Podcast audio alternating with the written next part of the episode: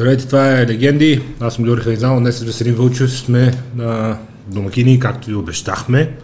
На Кирил Танев за втора, втори епизод от поредицата ни за хранителни добавки. Това е нашия августовско-септемврийски подарък към вас. Отново казвам, в най-пряко изпълнение на основната мисия на Легенди, на подкаста Легенди, а то е да споделяме с вас знания и да се стремим да обогатяваме със знания а, нашата публика и всички вас. Така че, когато трябва да се споделят знания от определена сфера, се обръщаме към доказано най-добрите. Кирил Танев определено е един от тях, особено когато говорим за фитнес и хранителни добавки. Втори епизод от нашата поредица.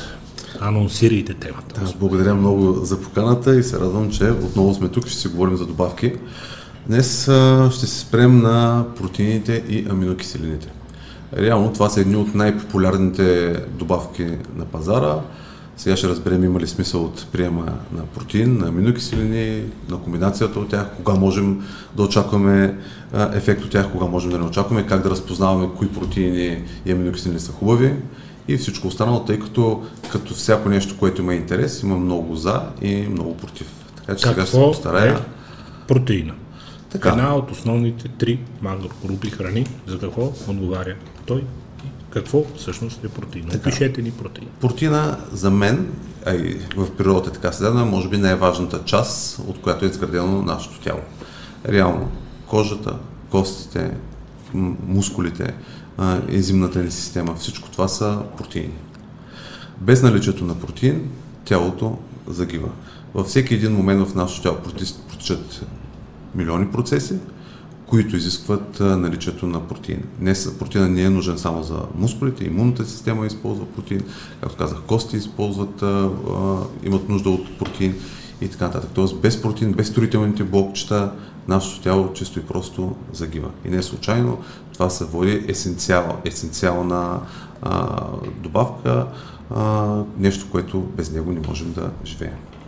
Условно казвам, това е строителният материал, от който е изградено. Да, строителните блокчета, в, от които са изградени, от които е изградено нашето тяло и по-голямата част от а, системите. Разбира се, има а, протеини, които изграждат а, костите, те са доста по-различни протеини, които из, изграждат меките тъкани и скелетните протеини, които карат тялото ни да се движи или мускулите.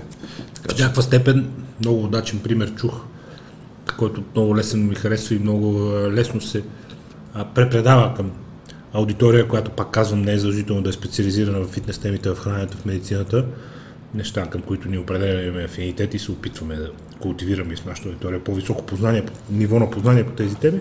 Много прост пример е, ако сравним човешкото тяло с един автомобил, протеина е желязото, стоманата, ламарините, всичко, което е изградено един автомобил и неговия двигател.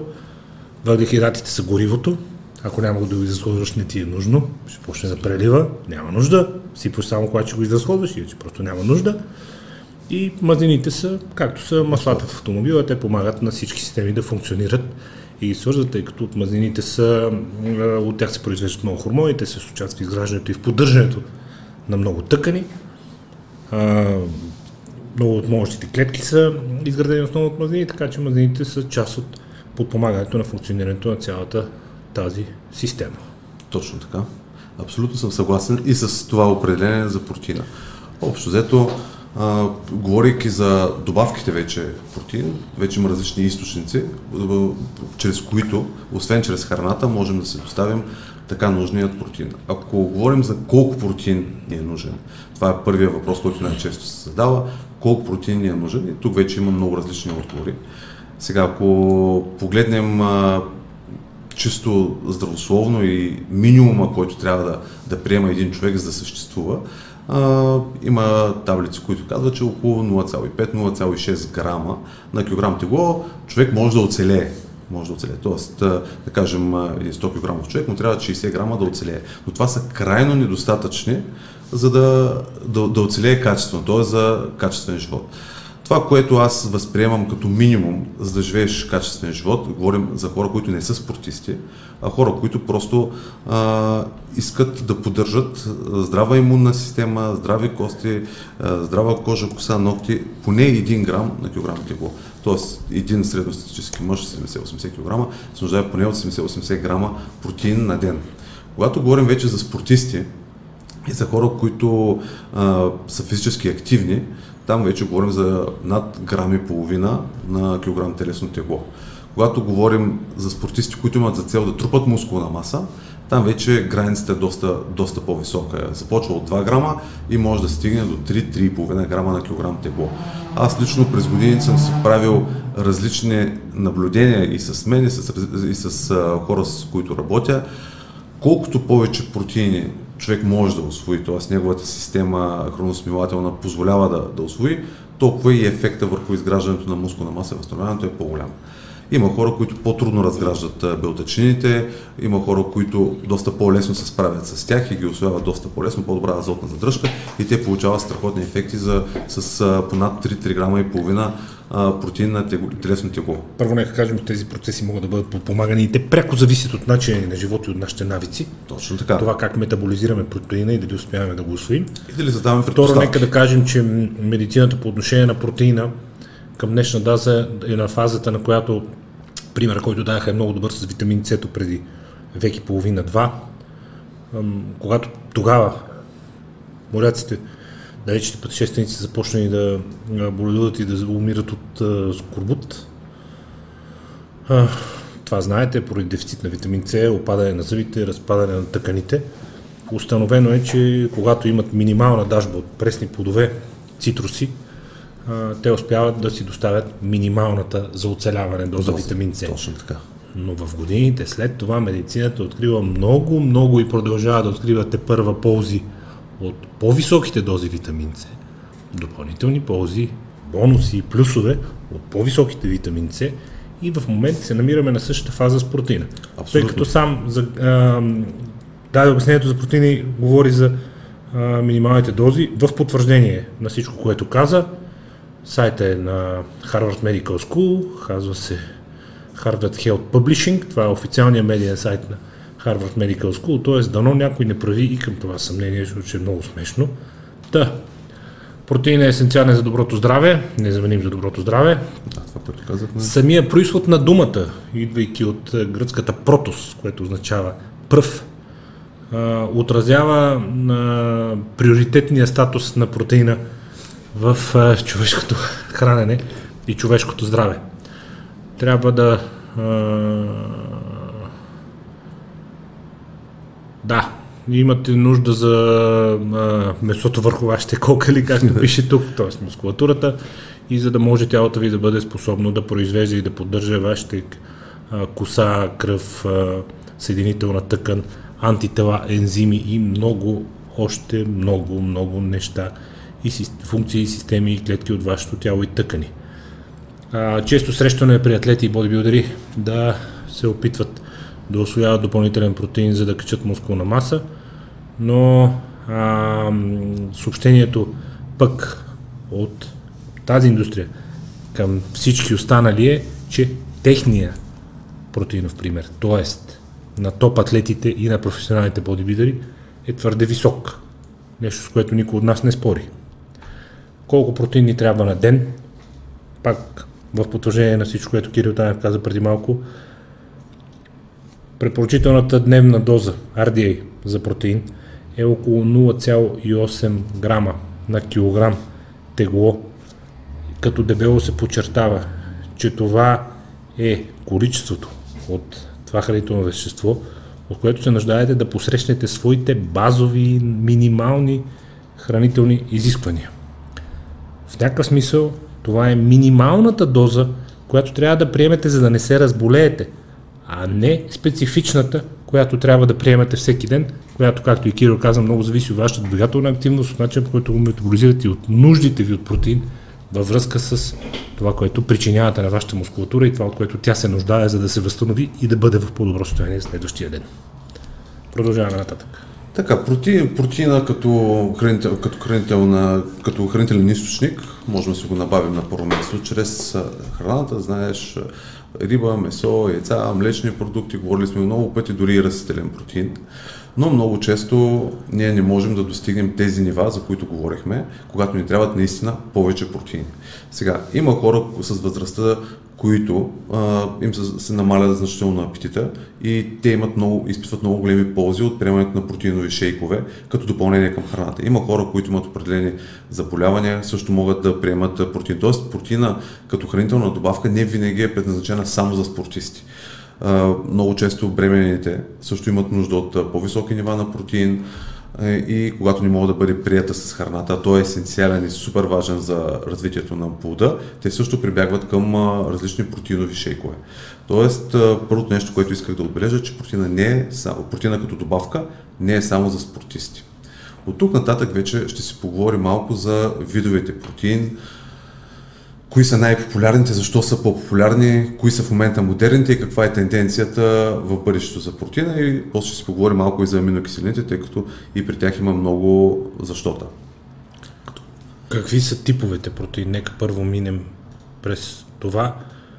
Първо, този, който приеме чрез храната и след това, набързо разбира се, mm-hmm. и след това да се фокусираме върху този, който се предлага на пазара на хранителни добавки, тъй като в крайна сметка сериите ни са озаглазени хранителни добавки сме насочили фокуси на там. Но първо, какъв протеин приемаме през храната?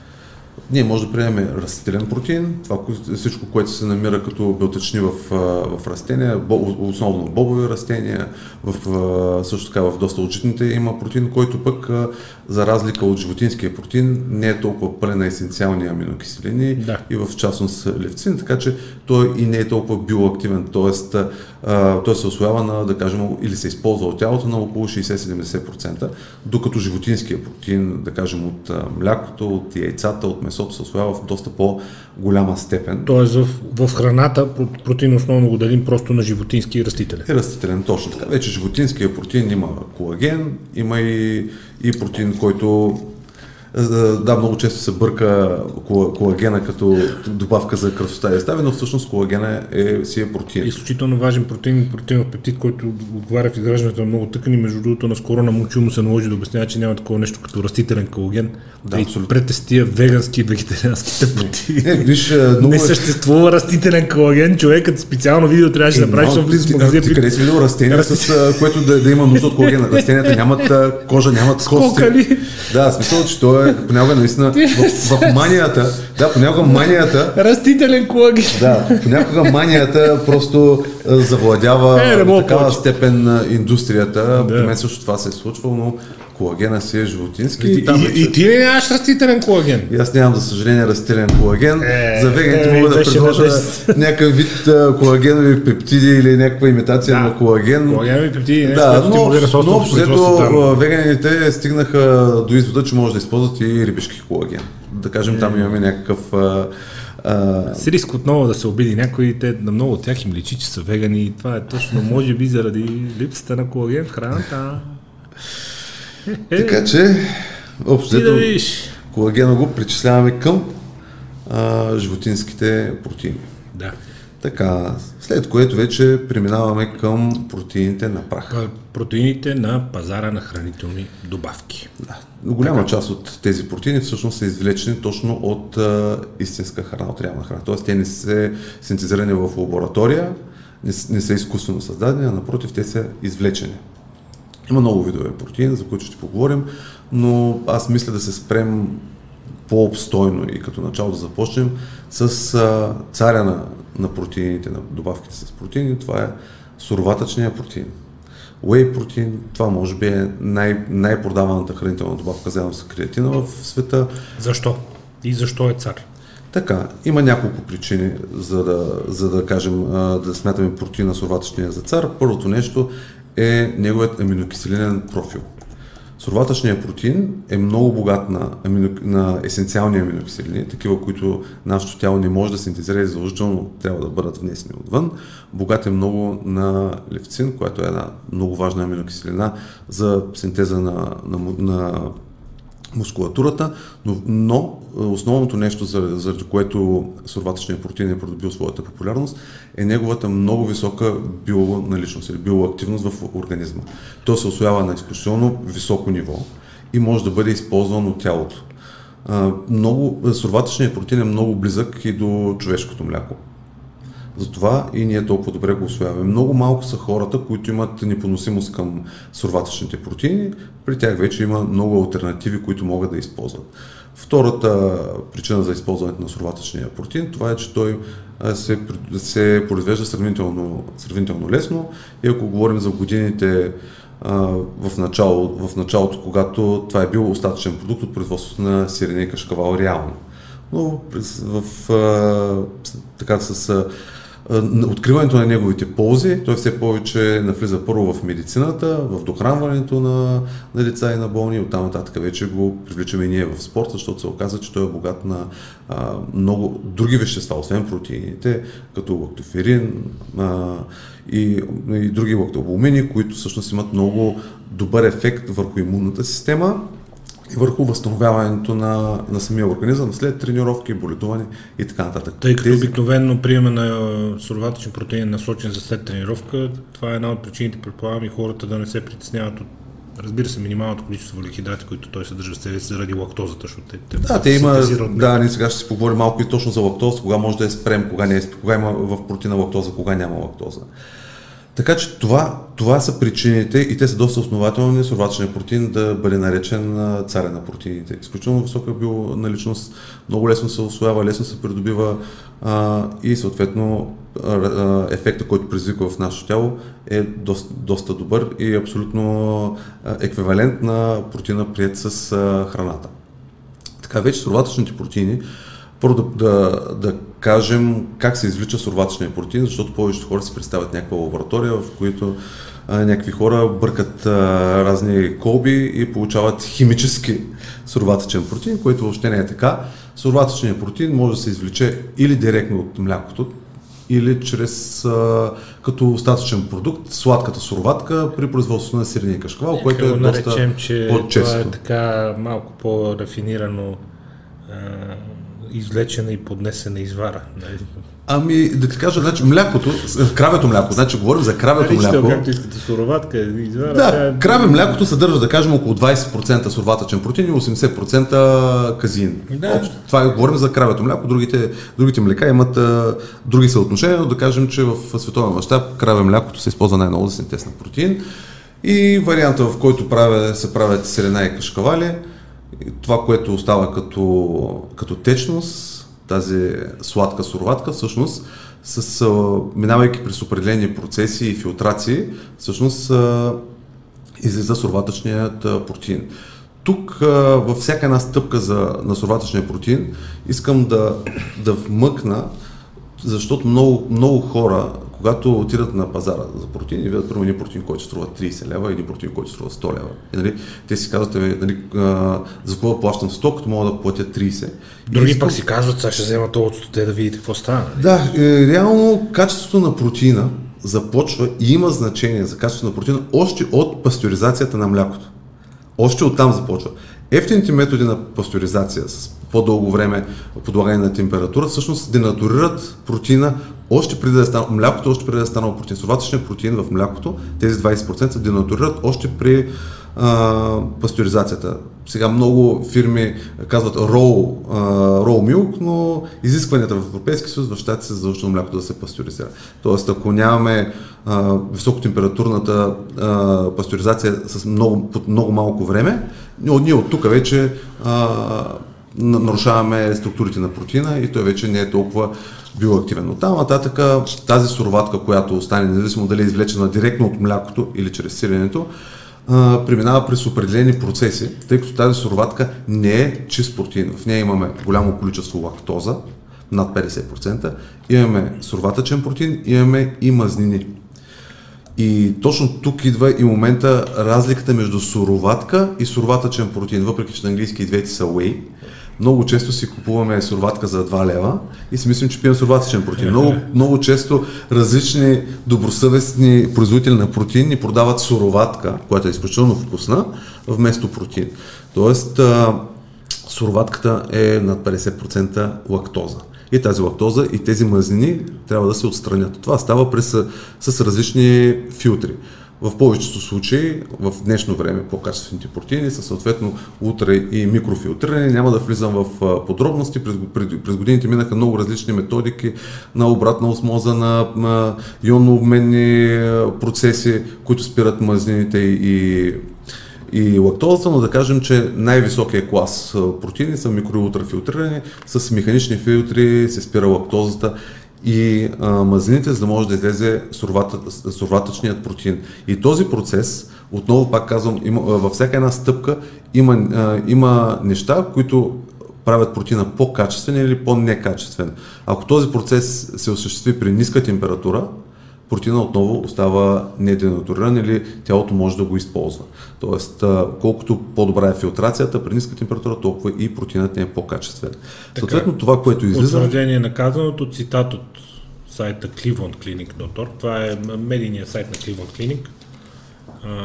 Какво е сурватичен протеин? Сурватичен протеин е група от 8 протеини, намиращи се в млякото, изолирани а, за да се намали количеството все пак на приемания обем храна и да се поднесат концентриран вид, са бета-лактоголин, алфа-лактобумин, глико, макропептиди и така нататък. Това е изброяването на 8-9 аминокисини основни, които да, съставят суроватичен протеин и вече типовете суроватичен протеин, това, което ти каза, концентрат първо, продукти, където суроватичен протеин концентрат mm-hmm. варира много широко да, а, и лактозата също варира много широко.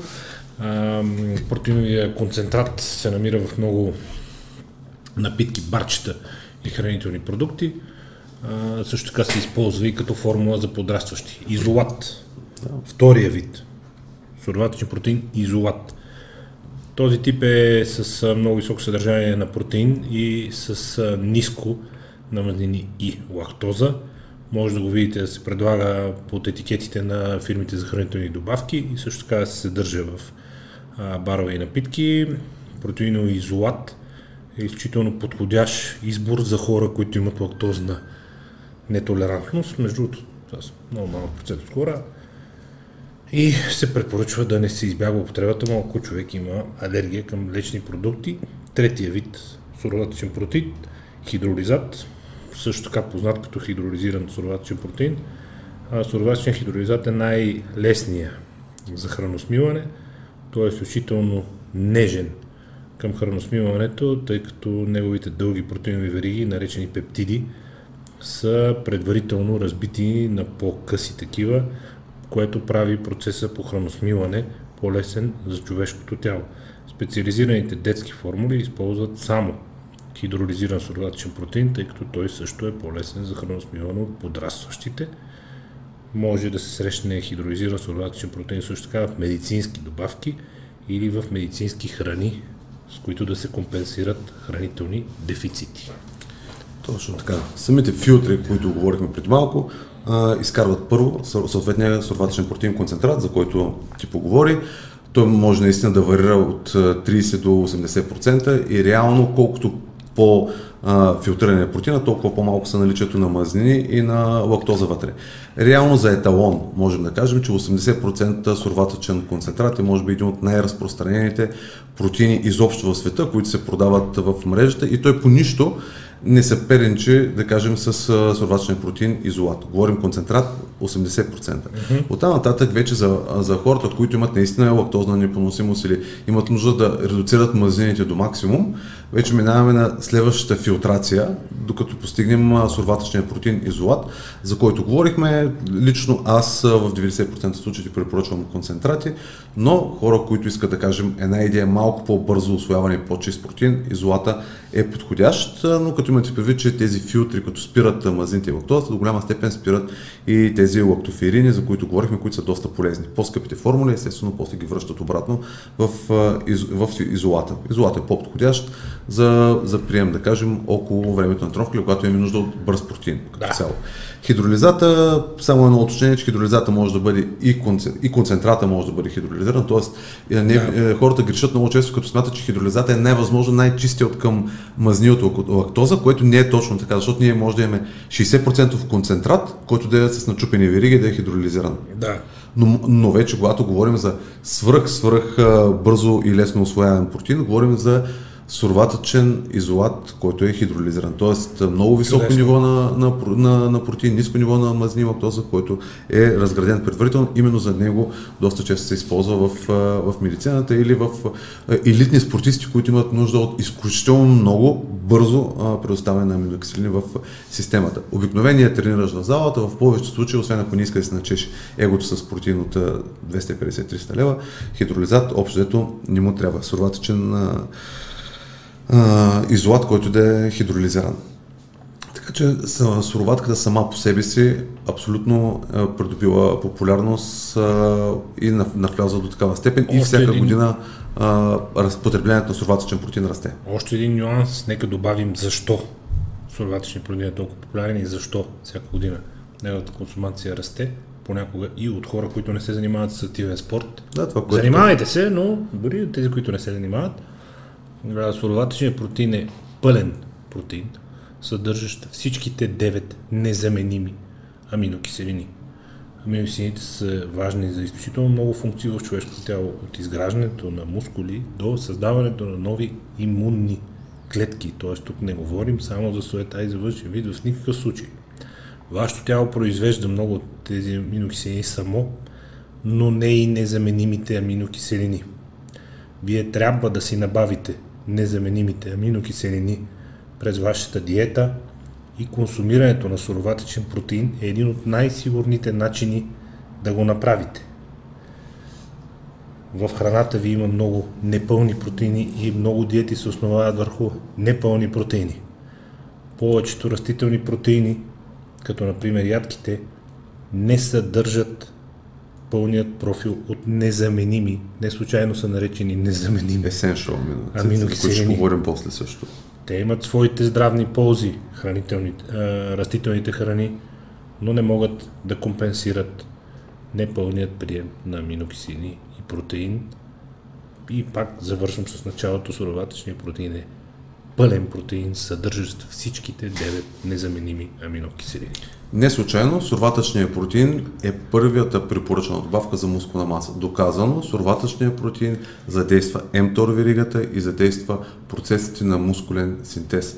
Причините, казахме, високо съдържание на левцин и аминокиселин с разклонена верига и наличието на есенциални аминокиселини, които ти казах. Всичките девет. Точно така. После като поговорим за аминокиселините, ще обясним защо е толкова важно да имаме и БЦА, високо ниво на левцин. Нека минем към и... следващите така, следващите протеини, които са малко по-неизвестни, но пък имат и плюсове и минуси. Млечният протеин, тотал милк протеин много често се среща. Това всъщност е комбинация от казин и сурватъчен протеин, обикновено в формата 20-80%. Ако е, както се и в млякото. Както се е в млякото класически протеин, доста по-ефтин, но пък няма, няма тази бионаличност, която има сурватъчния протеин и съответно има повече лактоза и мазнини.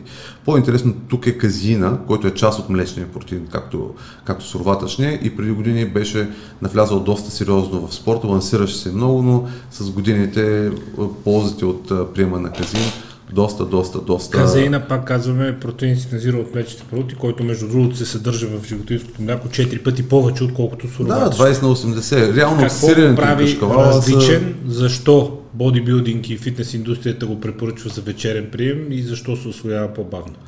Казина, той всъщност точно той остава само в средното в кашкавала. Той има една много интересна структура. Те са няколко вида, няколко вида казини, три вида са по-точно, но този казин се освоява много бавно. В, попадайки в стомаха в киселинна среда, той се капсулира, става като желе гел и много постепенно започва да отделя аминокиселини. Тоест в рамките на 4-6 часа може да ти отделя аминокиселини и затова много често казина се препоръчва да се приема между храненията или вечер преди лягане. Ако може да се пошегувам, те бодибилдерите, които използват препарати, ще, ме, ще разберат шегата, нали? Това е протеин депо. Протеин депо. да, точно така, протеин, протеин депо. Недостатъка на казина Недостатъка на казина е, че не предизвиква такъв рязък пик на аминокиселини в организма и съответно ни предизвиква толкова рязко а, започват на, на синтеза на протеини, т.е. на мускули в, в организма. Може да имаме определени ползи от приема на казин, както всеки един друг протеин, но той е малко по-малко богат на левцин и на есенциални аминокиселини и именно за това отстъпва като популярност на суроватъчния протеин. Отделно има много хора, които имат повече непоносимост към казеина, отколкото към суроватъчния протеин. Много често в различни пудри се използва като комбинация от казеин и суроватъчен протеин, като идеята е суроватъчен да ти даде бърза реакция, а казина да ти осигури прилив на аминокиселини в рамките на няколко часа след приема. Общо взето мисля, че за казина това е напълно достатъчно. Субективно мнение, субективно мнение, преди 3-4 месеца от момчил си взех един буркан казин, започнах през деня да го използвам за към един-два часа, ако ми пригладне, нали, нещо си забъркам с кисело мляко. Много за по-дълго време ме засища.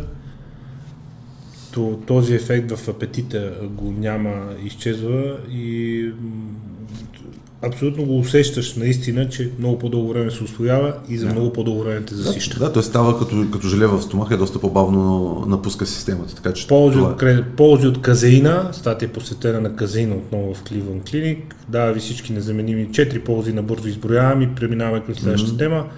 Даваме и всички незаменими аминокиселини, това е ясно, тъй като той синтезира от едно и съща първоначална суровина, както и суроватъчен протеин. Казеин е пълен протеин и съдържа всички 9 незаменими аминокиселини, да предотвратява разпада на мускулатурата, а, клетките ви се нуждаят редовно захранване на аминокиселини, за да продължат да произвеждат протеини и да се предотврати мускулния разпад.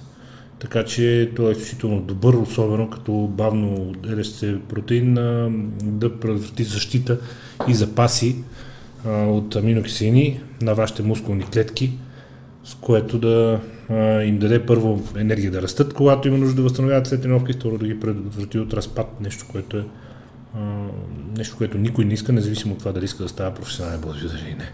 Повярвайте ми, естествено, третата полза е, че подпомага мускулния растеж, тя ясно казах ми преди малко. И четвъртата полза е, че казина е чудесен източник на калци, тъй като казинът в млякото е много добър източник на калци, който е изключително важен за зъбите, костите и така нататък. Освен това, предотвратява риска при остеопороза, при, а, която силно разпространена, особено при дамите, поради хормонални причини, свързани с менопаузата, много от вас го знаят, други не. А, така че една доза от а, казинов протеин може да съдържа над 50% от вашата препоръчителна дневна доза прием на калци. Казина се препоръчва като изключително добър източник на калци това Като е цяло, да, и в сурватъчния протеин също има доста калци. В епизода за, за ставите за кост ще си поговорим, че реално калци е без протеин не върши абсолютно никаква работа. Последно за суроватъчния протеин да може да насочим хората кога е подходящо да го приемат и кога казин. Общо ето сутрин суроватъчен протеин за спиране на катаболните процеси преди и след тренировка също е доста подходящ период за приемане на суроватъчен протеин. За казин, ако трябва да го включим в, в диетата вечер преди лягане и през деня между храненията, много добър вариант. Аз лично също бих се спрял на тези два протеина но а, индустрията позволява и много други варианти. Това, примерно, е популярният преди години яйчен протеин. Не знам, най-вероятно ти си, ти си хванал периода, в който Milky Egg беше най-продавания да. протеин. Там няма какво да кажем. Яйцето 100% биоактивност, еталон за, за биотъчини. Абсолютно всички ползи на суроватъчния протеин можем да ги погледнем и в яйцето, като изключим това, че яйчният протеин а, въобще не е вкусен, а си има, направо си има аромата на яйца и може би заради по-високата му цена и по-лошия вкус от суроватъчния протеин, в последно време доста, доста назад в класацията за купуване, за купуване протеини, но като качество не отстъпва на суроватъчния протеин в никакъв случай. Аз напоследък ям много яйца. На мен ми действат субективно, разбира се, хиперболизирам, провеличавам, но на мен наистина ми действат като анаболи яйцата изключително добре се освояват, много добре ми помагат с растежи и възстановяване. Така, че Пълен аминоксилинен профил много няма какво да кажа. яйца. Протеина, нека си е. Да, за- именно, Протеин. за, да, именно за това и яшния протеин не е толкова Благодаря. попу- популярен. Да. Яшния протеин не е толкова популярен. И оттам нататък идваме, само ще се спра на така, а, на така наречените телешки протеини, които напоследък на- навлязаха, доста вкусни, започна с карнивора преди 10 на години, направи революция. А сега в момента има различни телешки изолати, хидролизати, в някои има повече протеини, някои са от кръвна плазма, други са от месо, трети са от, от различни видове пептиди, в част има колаген. Там с качеството и с ефекта може да се спекулира страшно много, затова няма да се спирам на телешките протеини, а по-скоро на тези, които в момента са страшен хит, не знаем защо, това са растителните протеини. Аз да ти кажа защо горе-долу, защото цената е съвсем различна при тях. И знаеш, примерно при матриците, които се предлагат редовно на пазара, хората не разбират, че, защото отгоре най-отгоре пише суроватъчен протеин и долу пише и соев протеин и нещо си там друго, Точно но а, цената винаги е много по-различна и много по-надолу, отколкото чистия суроватъчен протеин, защото соевия примерно е доста по-ефтин. Да, точно така. Много от компаниите, изобщо това е световна политика да се лансират растителните източници на, на белтъчини. Причините са много, все по-голям недостиг на, на месо, яйца, мляко и така нататък. Ма те недостига го, те го предизвикват. Да, но, но е факт, че го има недостига и съответно а, от растителните протеини и веганството може да се изкарват много добри пари. 100% да. И човек като прочете една статия за монокултурното земеделие и колко площи, гори и джунгла се изсичат, за да се отворят пространства за тия плантации с броколи и с чия и се фаща за главата, но няма проблеми. И това ще мине. Може би е добре да кажеш и според теб какво е влиянието на, примерно, това соевия протеин върху мъжкото... Естрогенът. Да, Да. Значи най-популярният, да, значи най-популярният протеин след растителните, които се продават доста, доста, от доста години, а, това е соевия протеин, но с годините се разбра, че той всъщност влияе доста върху естрогена и при мъжете, и при жените, което респективно ни връща в темата от предния епизод. Висок естроген означава повече водна задръжка, по-низко либидо, по-лесно натрупане на мазнини, и куп, куп други проблеми. Така че соевия протеин, въпреки че е богат на аминокиселини и горе-долу се, се освоява прилично от тялото. и е доста ефтин. Да, и е доста ефтин и на вкус също е горе-долу приличен. Нали? Горе-долу приличен, защото в сравнение с граховия и оризовия протеин си е направо вкусен. И граховия каква гняз без пу. Да. Майко, майко, майко. Да, а, моята работа... Но за сметка на това е скъп. А, моята работа е да пробвам различни, различни добавки. Много често съм заливан от, от растителни протеини. И може би граховия протеин. е едно от най-кофти нещата, които съм опитвал. Сега, Само едно изречение да добавим за соята за естрогена. Соята съдържа висока концентрация от изофлавони, което всъщност е вид растителен естроген, наречен фито, фитоестроген, който е подобен по функции на човешкия естроген с малко по-слаби ефекти, когато попадне в човешкото тяло. Но соята съдържа тези лизофлавони и това е растителен естроген, фитоестроген, т.е. да, соята съдържа естроген и да, приема и води до И високи нива това- на фитоестроген в човешкото тяло, което работи на същия принцип като естрогена, който при мъжете особено, а и при жените не желаят хормонални дисбаланси заради соя, особено мъжете със сигурност не желаят. Примерно соя. на естроген. Да. И въпреки това, между другото, най-големите производители на хранителни добавки, примерно Biotech, Muscle Skytech, а, едни от най-продаваните им протеинови матрици съдържат соев протеин. Със Да, много е важно и Да съдържате Да. едно, да е само соев Да е е само друго, протеин е да друго, се да. прави с цел да се докара конкурентна цена е едно, да се прави с цел да се угоди на някаква мода и на... Все пак има хора, които не знаем защо са решили да станат вегани и те искат да пият някакъв протеин, защото искат да спортуват. Лошо няма, лошо няма, пак казвам, не Да, знаем дори защо, е- тяхна си работа. Дори е хубаво точно тези хора, а, веганите да използват а, такъв тип а, протеини, тъй като сами по себе си веган източниците, преди да минат термична обработка, голяма част от веган източниците на протеин, например ядките и някои бобови храни, имат още по-ниска освояемост на, Да. на белтъчините. Да. Така че този тип... Да, нека приемат да. някакъв допълнителен лошо. Да, е хубаво е да приемат, защото те иначе първото ще приемат изключително малко с храната, защото ти знаеш, за да си докараш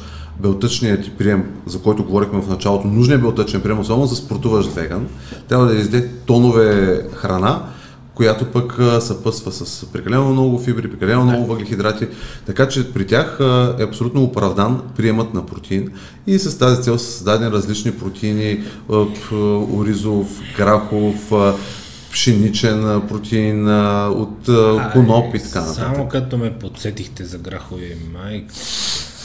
Именно за това са създадени така наречените протеинови, растителни протеинови матрици, които имат известна логика. Сами по себе си растителните протеини имат много слаба бионаличност. Аз не случайно и при суроватката, и при яйчния, и при казина споменавам думата бионаличност, или това, което тялото използва или може да, Да. да използва. При суроватъчния Това, което ще се е-. Това, което ще се освои. Говорим за, за нива от над 90 до 100% за суроватката и яйцата. И за растителните протеини говорим между 60 и 70%. Тоест, а, хората, които си вкарат в MyPayPal, примерно или в друго приложение лещата, ако в нея има... Да, извинявай. PayPal. Да, да, извинявай. Да, да, общо взето 30 грама от леща реално са по-малко от 20 грама, а и а, растителните протеини не съдържат всичките незаменими аминокиселини. Това го казахме ясно, т.е. връщайки се към предния ни епизод, когато говорихме за трупата на мазнини, така както калорията не е калория, един грам протеин не е един грам протеин, когато е от различни източници с различен профил аминокиселинен и ще бъде освоен по различен начин и в различна степен. Да, Един ще на 100%, другия на 60%. Точно така. Затова Аминокиселините. Да, тук само последно, последно уточнение за растителните протеини. Ако искате да, да имате някаква полза от растителните протеини, използвате комбинация. Матрица от няколко растителни протеина, защото различните видове растителен протеин дават различни аминокиселини. Добре. Комбинирайки ги в, в един продукт, може да се докара доста приличен аминокиселинен профил. Тоест хората, които са решили да бъдат вегани, могат да използват комбинация от растителни протеини, за да се набавят протеина. Чудесно. Аминокиселините. Аминокиселините. Простият път на метаболизма казва, че протеина, когато попадне в тялото ни, се метаболизира и след това се разпада до въпросите аминокиселини, а протеина самия всъщност се състои от аминокиселини. Точно така. Каква е разликата тогава между аминокиселини и протеин? Ако човек приема протеин, има ли нужда да приема аминокиселини? И ако ще приема протеин, пък той после трябва да се метаболизира до аминокиселини, след което самите аминокиселини вече да си свършат отделните функции в тялото, защото да не пие направо аминокиселини, а трябва да пие протеин. И да преминава през, да кара тялото си да извършва този период на разпад на протеина до аминокиселини. Защото каква е разликата след като едното се състои от другото? Така, значи... На пазара на хранителни добавки говорим каква е разликата, иначе сме наясно, че Да. разлика няма. Протеина се състои от От аминокиселини. аминокиселини, точно така.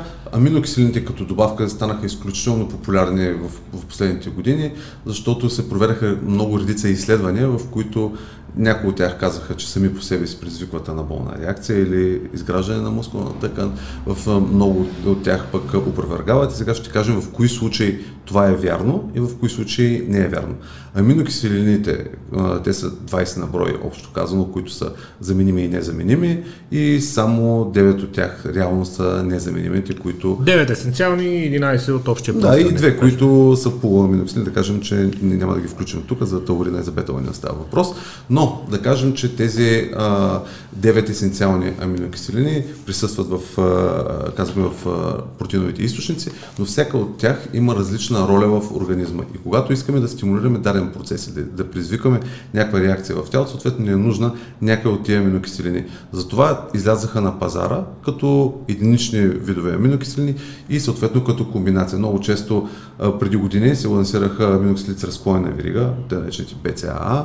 На тях им се предписваха много различни функции и много, много качества, които помагат за възстановяването, намалянето на катаболните процеси и предизвикването Голяма част на... от тях са верни, нали така? Да, абсолютно. Не Сега ще кажем, в, да, сега ще кажем в, а, в какви случаи, разбира се. Та, аминокиселините с разклонена верига са част от есенциалните аминокиселини. Това са само три аминокиселини, като левцина, за който говорихме много пъти, е пряко свързана с а, мускулния синтез. Тоест, ако някой ти каже БЦА-то не работи, то няма как да не работи, защото просто в природата е създадено то да върши тази функция.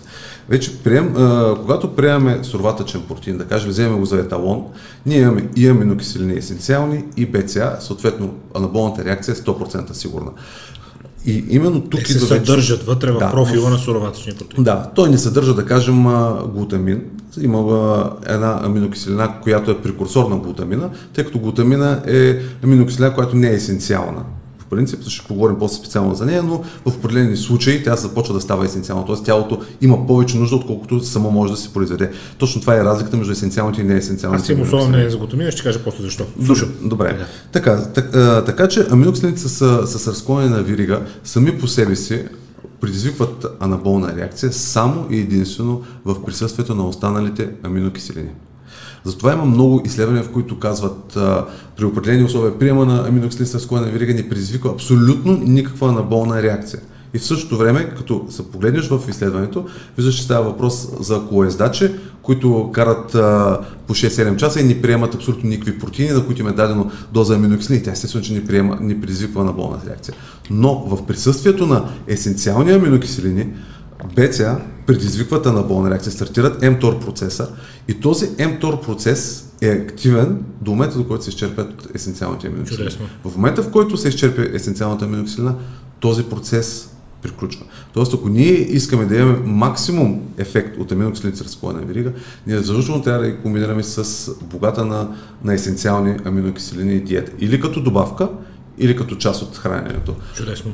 Аминоксилините с разклона верига имат много силен антикатаболен ефект особено прияти на гладно, за хора, които тренират на гладно или веднага след тренировката, БЦА наистина забавят а, мускулния разпад. Не могат да го спрат напълно, но до голяма степен го забавят. Сега, тук а, интересен факт е, че аминоксилините с, с разклонена вирига.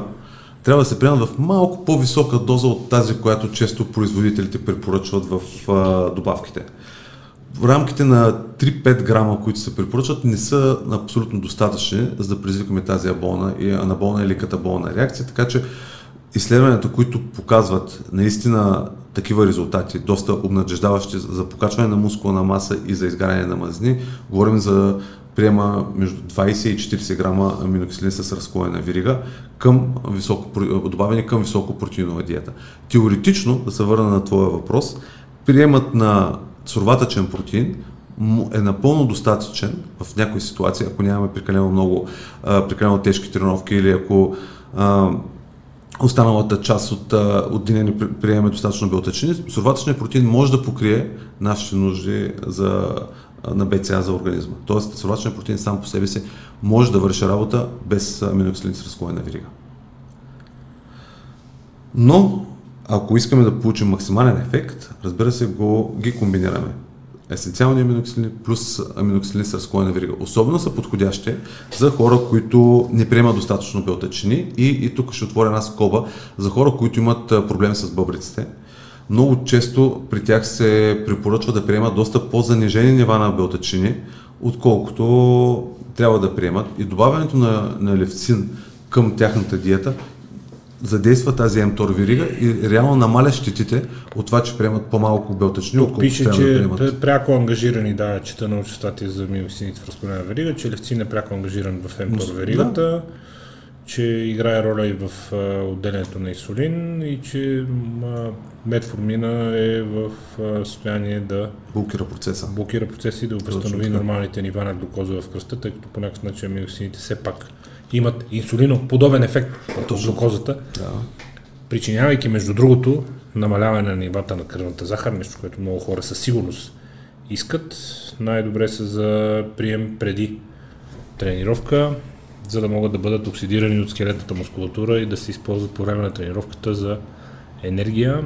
По този начин, помагайки на черния дроб да повишава нивата на гликогено Лиза, след анаеробни упражнения тези молекули подпомагат възстановяването. И да. помагат за а, справянето с ефектите от млечната киселина, така че да. Определено аминокиселините имат място в много, диетата много, на спортистите. Много плюсове, но както и ти сам каза, не сами по себе си обвързани с още да. вещества Само, в човешкия организъм. Точно така. И, а, както казахме, около тренировката ползи са най-големи, а през деня, ако искаме да извлечем полза от аминокиселините, разкуване на верига или есенциалните, става тогава, когато не приемем достатъчно белтъчини през деня, можем спокойно да, да засилим а, приема на аминокиселини, есенциални и БЦА. Тук искам да отворя една скоба за една един метаболит на, лев, на левцина или те наречен HMB, който малко хора знаят и малко хора употребяват, но той е изключително анаболен, изключително антикатаболен. Изследванията с, при приема на HMB от 3 до 6 грама дневно, особено около тренировката, изключително много стимулират а, този mTOR процес, изключително много забавят а, разграждането на мускулна тъкан. Много е подходящо HMB-то след, а, например, стероидни цикли, когато катаболните процеси са доста силни. И има доста изследвания, които, особено при млади атлети, HMB-то дава страхотен ефект. Тоест няколко пъти по-силен от, приема на левцин самостоятелно. Добре, ма, няколко още ползи от БЦА-тата, тъй като говорим за аминоксините, все пак излизат на първо, на първо място като а, формула, по която се продават и се търсят аминоксините. БЦА подпомага покачването на нивата на тирозин в мозъка. Тирозина е ароматична миоксиена, както триптофана, така че пониженото му освояване потиска нивата на синтезиране и освобождаване на енергия в мозъчните клетки. Освен това, ефектите от по-високите нива на тирозин са асоциирани с подобрено физическо и представяне и представяне на нервната система. Втора полза, БЦА-тата са а, открит е направено за това, че те а, намаляват отделянето на серумните нива на амоняк, което се случва след тренировка в резултат на метаболитни процеси, особено около синтеза на глутамин и освояването на глутамина от тялото. А, повишените нива на амоняк в мозъка резултират в занижени нива на габа, химически агент, който е изключително важен за невротрансмитерите и глутамат, което пък от своя страна води до симптоми на централ фатик, т.е. централна цялостна умора. Освен това, повишените нива на амоняк помагат за отделянето на млечна киселина, която е фактор силно допринася за мускулната умора. Така че БЦА подпомага работата на мозъка и нервната система, бори се с умората и освен това трета полза, суплементацията с БЦА понижава нивата на креатин киназа в мускулите след а, упражнения Спирането на този процес и ограничаването на ефекти от този процес води до по-бързо възстановяване на аденезин трифосфата и създаване на фосфокреатинови молекули, така че БЦА помагат и за по-бързото възстановяване и по-малкото усещане за умора след тежки физически натоварвания. Това са само клинични данни, клинични да, чисто, да, чисто практически това, което аз съм, което съм забелязал, 10 грама БЦА при тренировка, 10 по време, 10 след тренировка ти дава наистина сериозен бенефит и сериозна полза Чудесно. от това да се подобриш възстановяването за есенциалните аминокиселини, аз лично препоръчвам в повечето случаи, препоръчвам да се взима цялата комбинация, освен БЦА, да се взимат и останалите аминоксилини под формата на така наречените ЕААС, така са известни като хранителна добавка. Повече жените имат много, много голяма полза от приема на есенциални аминоксилини. Много беше трудно, докато, докато се научат да ги приемат, защото, както знаеш, повечето жени имат много бедна на протеини диета. И от това нещо трябва косата, ногтите, Продължават да се страхуват да не натрупат мускули. Точно така. Имат и, да, използвайки много малко белтъчини в тяхната, в тяхната храна, започвайки приема на есенциални аминокиселини, те усещат изключително много ползи. Първо, чисто визуално, в, а, след това за възстановяването мускулатурата стои доста по-твърда, доста по-стегната, чисто и хормонално, тъй като знаем, че голяма част от аминокиселините участват в страшно много процеси, включително в имунитета и хората Хормони, тъкани, да боледуват много по-малко. Настроение, тонус, въобще... Абсолютно. Да. Аминокиселините затова са есенциални. Много, много препоръчвам като добавка, особено за хора, които ни приемат достатъчно белтъчини от храната. Тук при аминокиселините можем да, да обърнем още внимание на няколко, с няколко думи глутамин, аргинин, таурин. Също се продават като, като отделни хранителни добавки и заслужават вниманието. Така, глутамина, аминокиселина, която, както казах, не е есенциална, т.е. нашето тяло може да я произведе, стига да има нужда. В моменти, в които ние имаме някаква травма, изгаряне или някаква нужда от поправка на тъкан или болест с червата, глутамина става есенциален, т.е. тялото има нужда от него. Ако говорим за глутамина като ефект за покачване на мускулна маса, лично аз съм изпробвал и изследванията потвърдиха, че той няма пряко отношение върху покачването на мускулна маса. Но пък, когато се комбинира с аминоксили с хойна верига или БЦА, той подпомага на влизането на левцина в клетката и това, което аз съм забелязал като най-добър ефект на глутамина, а, той не е свързан с мускулите, или поне не е пряко, а по-скоро косвено. Подобрява освояването на храната в червата и подобрява имунитета. Косвено подобрява възстановяването, оттам може да спомогне за покачването на мускулна маса, но той няма директен ефект, какъвто директен да, ефект има. Глутамина работи много добре на клетъчно ниво. Моят единствен проблем с него, за който обещах преди малко, че ти кажа, е, че раковите клетки, канцерогените клетки се хранят единствено с глюкоза и с глутамин. С нищо друго. Те само с това се хранят, само това могат да използват за енергия. Тоест, не казвам, че глутамин е лош, не казвам, че приема на глутамин ще доведе до развитие на рак. Казвам, че това е моят проблем с него, поради което не бягам от храни, съдържащи глутамин или от хранителни добавки, съдържащи глутамин, просто не го приемам допълнително. Това си е някаква моя си история, която няма общо взето ами... общо с а, безспорните безспорните ползи и безспорните механизми, по които глутаминът работи на клетъчно ниво. Ами той е аминоксината с най- в най-голямо присъствие. забележка. Да, разбира да, разбира глутамина е в аминокиселината, която най-много присъства в нашото тяло. В смисъл в нея имаме mm-hmm. в, най- в най-голямо изобилие. Okay.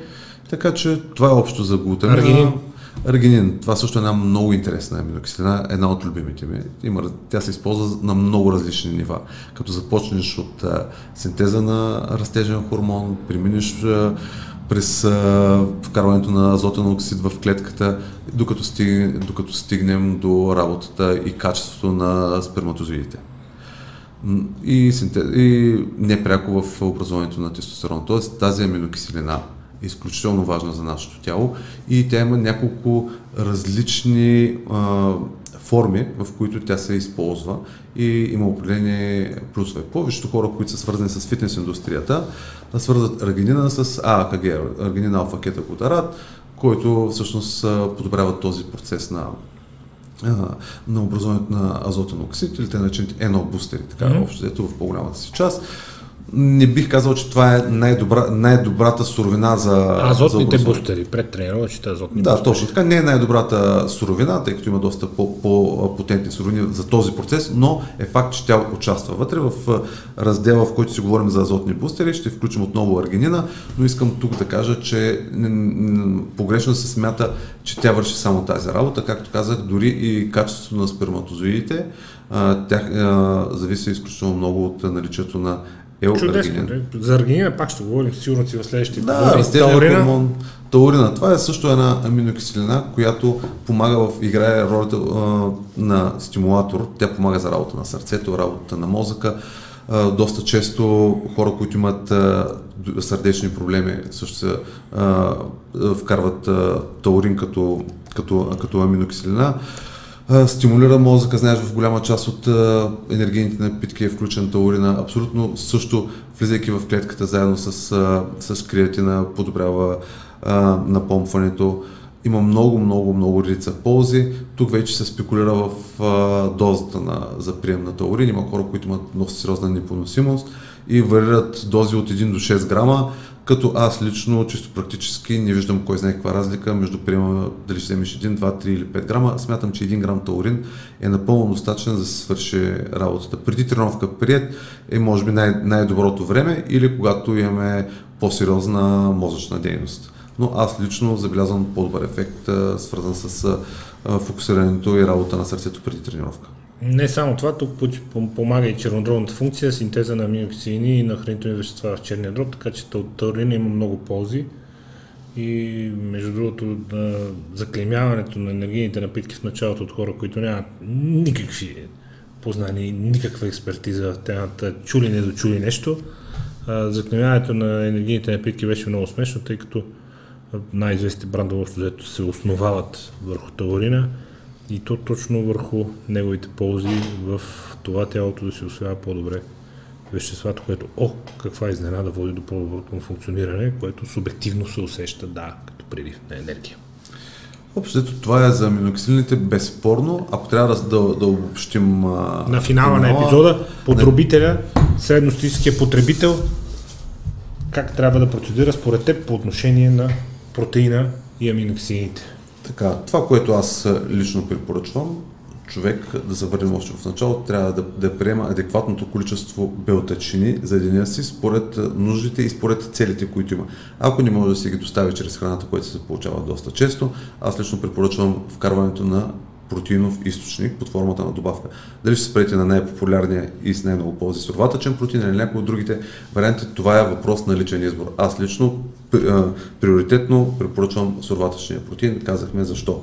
Относно аминокиселините, да, реално можем един а, средностатистически човек, който се храни богато на белтъчни, може да живее без да приема аминокиселините като добавка. Същия този средностатистически човек, който иска да живее по-качествено, по-здравословно, но не приема достатъчно белтъчни от храната, респективно аминокиселини, добавката на аминокиселини под формата на дали ще бъде на шейки или таблетки, би бил много полезен за неговото здраве на редица нива, общото на всички възможни нива.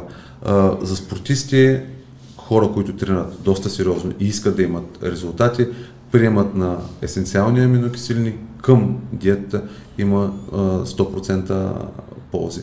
колкото е по-тежка тренировката, ако сме в калориен дефицит, наличието на аминоксидни с на верига или HMB също спомагат процесите за забавяне на разграждането и за подобряване на процесите за изграждане на мускулна маса. Казахме за глутамина и за таурина, че също и аргинина също имат определени ползи и приети в правилното време, в правилните количества, могат да им дадат тези ползи. Така че ако трябва да кажем за добавки, които аз препоръчвам на първо място, това са протеини и аминокиселини. Чудесно. Чудесен завършик. Благодаря ти за пореден път за отделеното време и до нови срещи в следващия епизод от серията ни, посветена на хранителните добавки. Благодаря много за поканата. Надявам се, че сме били полезни. До скоро.